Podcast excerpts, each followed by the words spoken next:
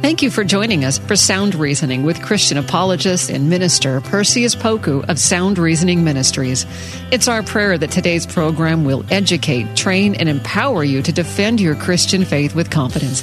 Perseus has his bachelor's in history and a master's degree in apologetics. We hope you enjoy this time of equipping so that you can answer questions to defend your Christian faith effectively. Now, here's Perseus Poku on Sound Reasoning. Welcome to Sound Reasoning. I'm your host, Perseus Poku. On today's episode, I wanted to touch on the doctrine of life, or you may uh, even label it as the doctrine of humanity.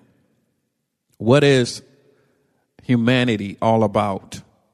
And I'm not going to uh, argue this doctrine from a existential perspective, but rather from a biblical perspective as it relates to humanity and how God has shaped and formed us and what he expects from us and God's design for you and I. We did not evolve as Darwin argues or hypothesized in his Origin of Species. Uh, we, we, we did not uh, uh, come from primordial soup, as he theorizes. We're not here by accident. We're not here by chance. We came from an intelligent designer who is called God.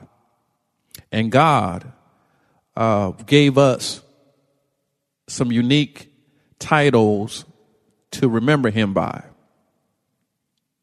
The constant refrain from the scriptures is He is the God of Abraham, Isaac, and Jacob. That was his calling card. He was the God of Abraham, Isaac, and Jacob.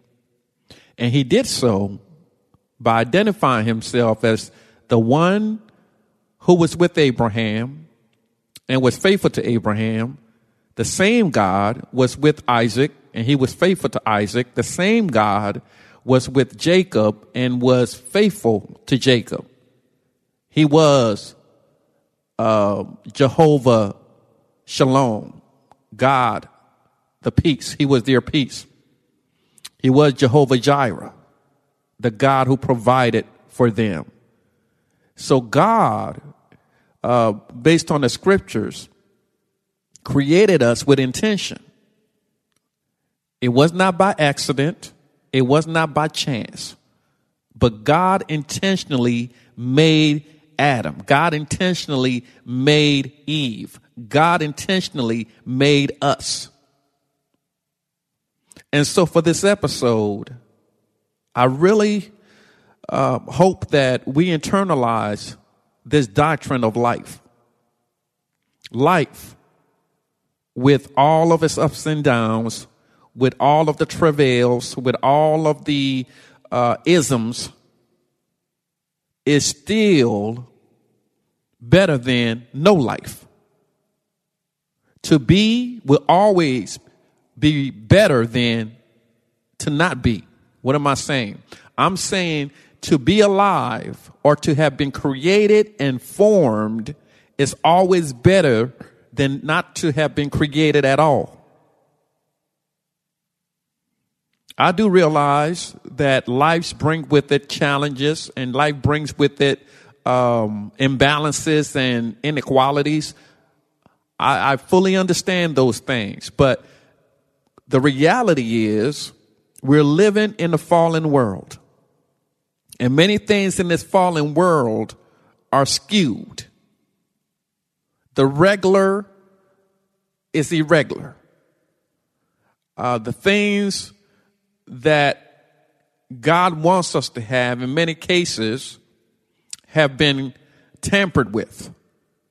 So we live through this existence of an imperfected um, life experience, an imperfected um, life journey.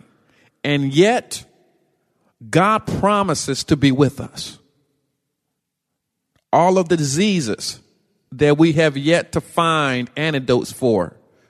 God is fully aware of all the illnesses. He's fully aware of all of the mistakes. He's fully aware of all of the challenges that we have to deal with. He's fully aware of those things.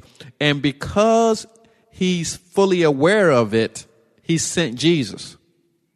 And it's on that cross that Jesus nailed everything that we could possibly go through on the cross. The rape. Jesus died for the ones who are victims of rape. Jesus died for the ones who were nearly aborted. Jesus died for those who never knew their mothers or fathers. Jesus died for those with mental health issues. Jesus died for those who think they're okay. Jesus died for those with bleeding issues. He died for every physical ailment that we have. Jesus already anticipated what we would be going through and he nailed it on a cross. And by that I mean uh, we can't allow the physical pain to cloud our judgment to the point that we are ready to throw in the towel and actually take action in not being here anymore. We must continue to fight into our last breath. We should never incorporate or adopt this doctrine of taking our lives. As painful as it may be, as difficult as the situation may seem, as insurmountable as the um, as, as the hill may be, we must keep going. We must keep striving. We must keep trying. And I dare not try to minimize whatever you may be going through or the person that you care about may be going through.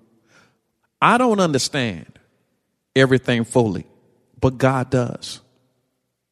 I don't have the power to help massage individuals' emotions, but God does.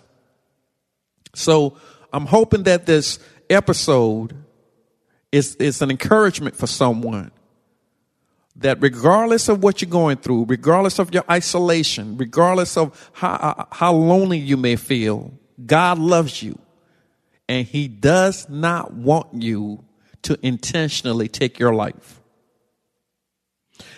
This episode came about, um, it, has been years in the making, but in terms of this topic that I wanted to address, but just recently, when I heard of the report about the 30 year old uh, former U.S.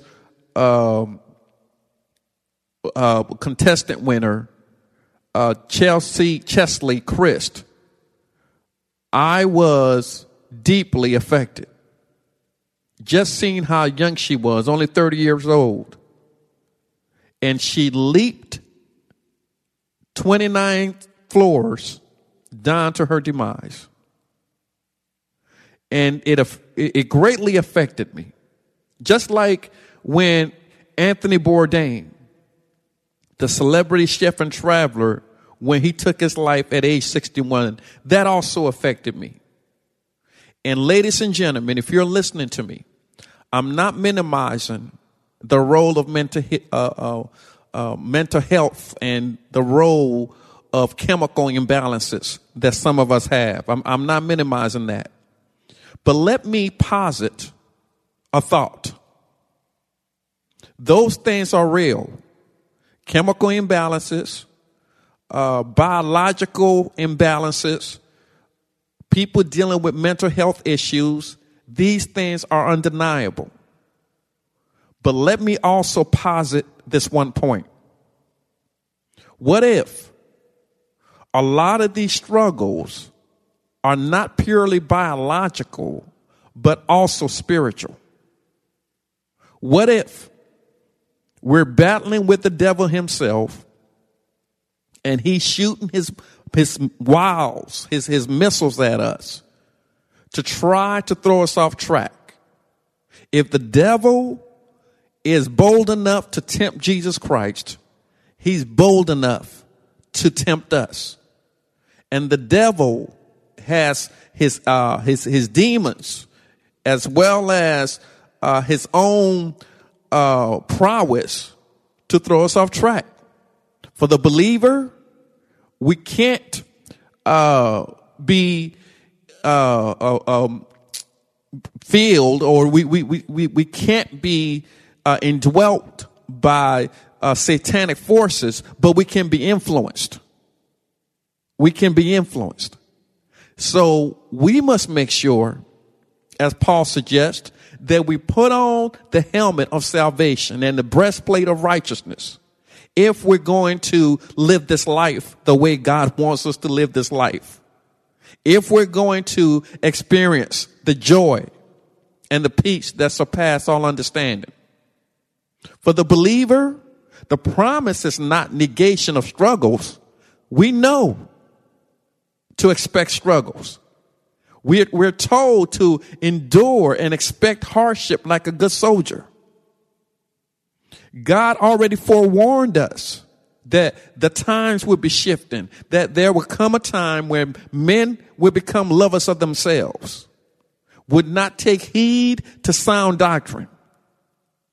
So when it comes to uh, murder, whether it's the taking of life of another person or the taking of life of your personhood in God's eyes, it's still the same. It's the taking of a life.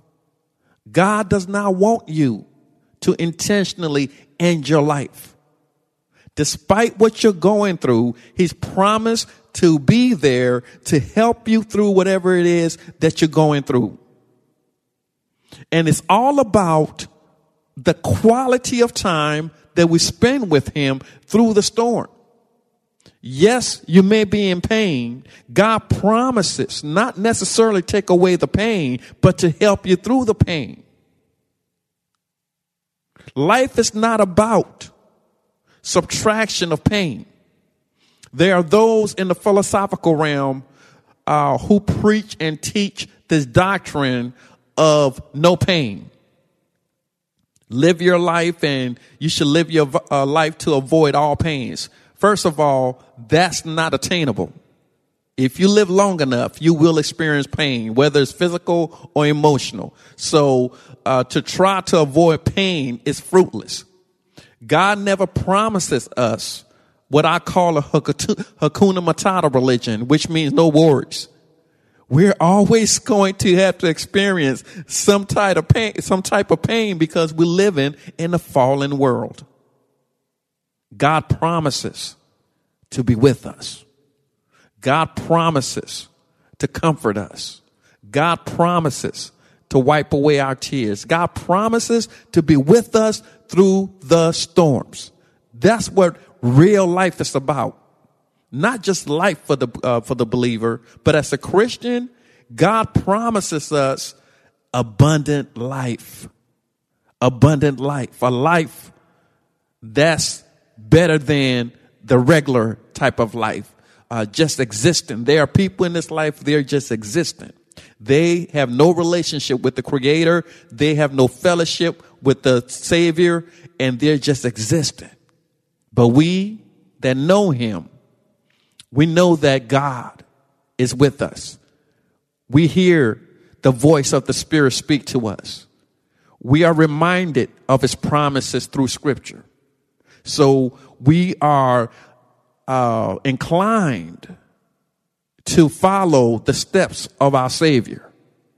We're not saying we don't have any problems. Christians have problems. I have problems. You have problems. We're not saying that we don't have challenges. Christians have challenges. I have challenges. You have challenges. We're not saying that Christians are exempt from pain. God knows we're not exempt from pain. Physical pain, there, there's a believer that you may know, or could be you listening to this show.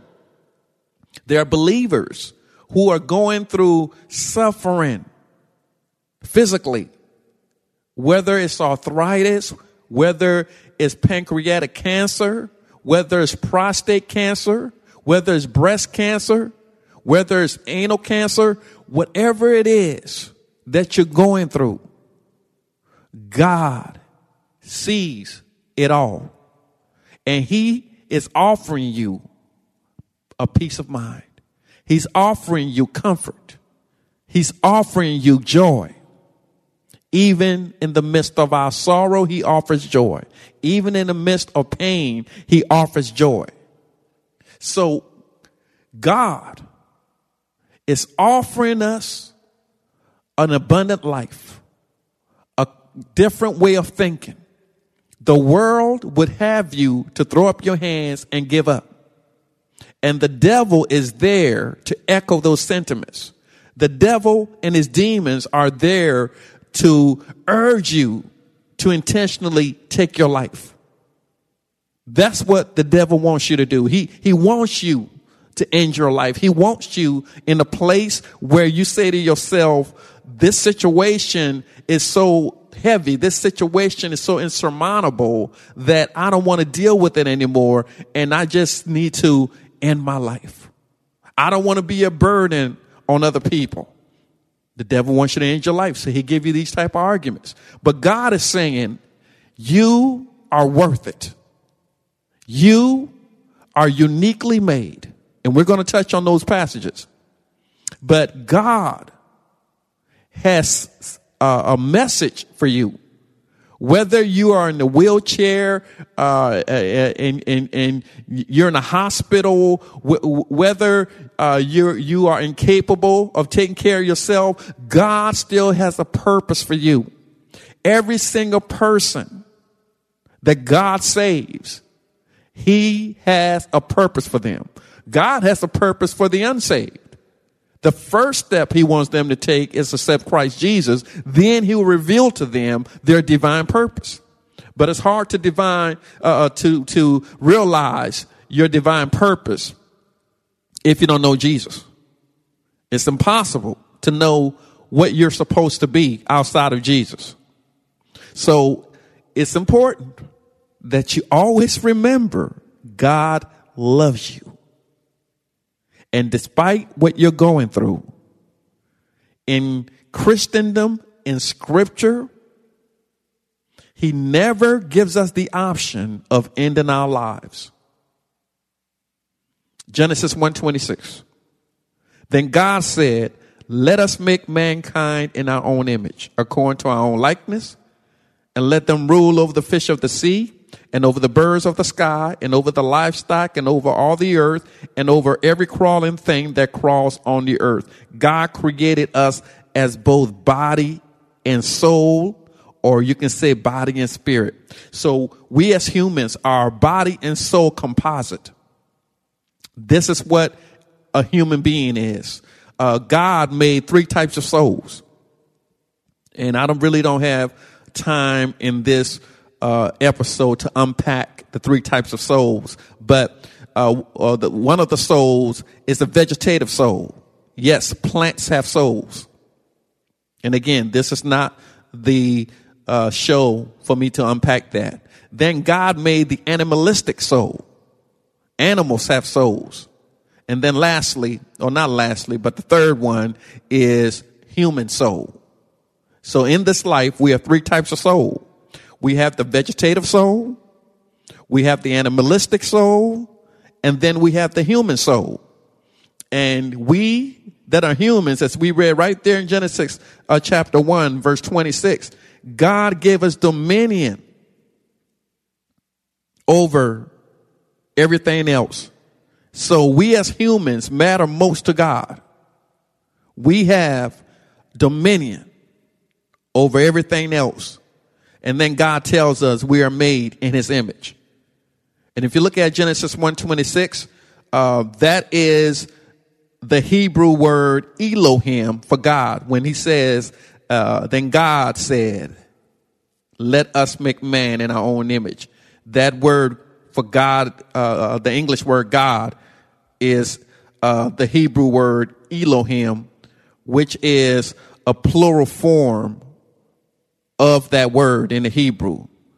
And the plurality infers a, uh, a Trinitarian uh, concept or doctrine, uh, the three in oneness of God. Let us make man in our own image, in our own likeness. So, in what ways are we like God? Not in terms of ontology, not in terms of deity. We're not divine. But yet, God said we're like Him. In what ways are we like Him? We have, we, we, we're like God because God gave us the ability to exercise our free will. God has a will, and He has an eternal will, but He gave us a will. We have a finite will. God makes decisions. And we as humans make decisions. God's decisions are based on his eternality, whereas our decisions are finite. God loves, and God loves perfectly. And we as humans love, but we love finitely and sometimes imperfectly. So I can go down the list just in terms of how we are made in the image of God, not in terms of um, ontology, but in terms of limited functionality. So God uh, created us in a unique way, and God has a purpose for each one of us. Each one of us have a purpose in the eyes of God. Each one of us. Doesn't matter how much money you have. Doesn't matter what your skin color is. Doesn't matter who your family members are. Each one of us matters to God and God knows each one of us. God even knows the unsaved in terms of their existence and who they are and his desire for them to accept him. But for those of us who are in the family of God, God knows us intimately, closely. God knows you ontologically. And by that, we mean your beingness, right? Your human beingness. Uh, human beings are not the same as angelic beings. Human beings are not the same as plants. Human beings are not the same as animals. I know some people in America treat their animals like they're human beings, but they're not. We are different. We have a unique place in God's family. Uh, we think on a higher level. So, or most of us do. We think on a higher level. But you matter. You matter. You were made in God's image. God loves you and God wants a relationship with you. So I hope this episode um, has helped someone. I, I, I hope that this episode would encourage someone that's been having a pity party and someone that's been going through uh, a depressed state. I hope it helps. And if you need Um, a more formalized help, there are Christian counselors and therapists that can help you. So please don't give up. Trust in the Lord with all your heart. Lean not unto your own understanding. In all thy ways acknowledge him and he will direct your path. Well, our time has come to a close. We will continue this topic of the doctrine of life, part two next week, but continue to keep us in prayer. And we thank you for your financial support. If you'd like to give, please go up to our website. You can give there. Remember to do for the truth what so many people do for a lie. And by the way, the code word before I forget is hope. The code word is hope. Thanks for listening to Sound Reasoning with apologist and minister Perseus Poku from Sound Reasoning Ministries. It's our prayer that today's lesson has equipped you to share and defend your Christian faith with boldness. Sound Reasoning Ministries offers training in apologetics, biblical studies, and systematic theology. Join in on discussions on Facebook at Sound Reasoning Ministries. For more information about the ministry, to send an email, ask a question, or support the ministry, visit online at srministries.org. That's srministries.org. Listen again next week at this same time. And remember, Titus 1 9 says, Hold firm to the trustworthy message as has been taught, so that you can encourage others by sound doctrine and refute those who oppose it. Sound Reasoning Ministries, srministries.org.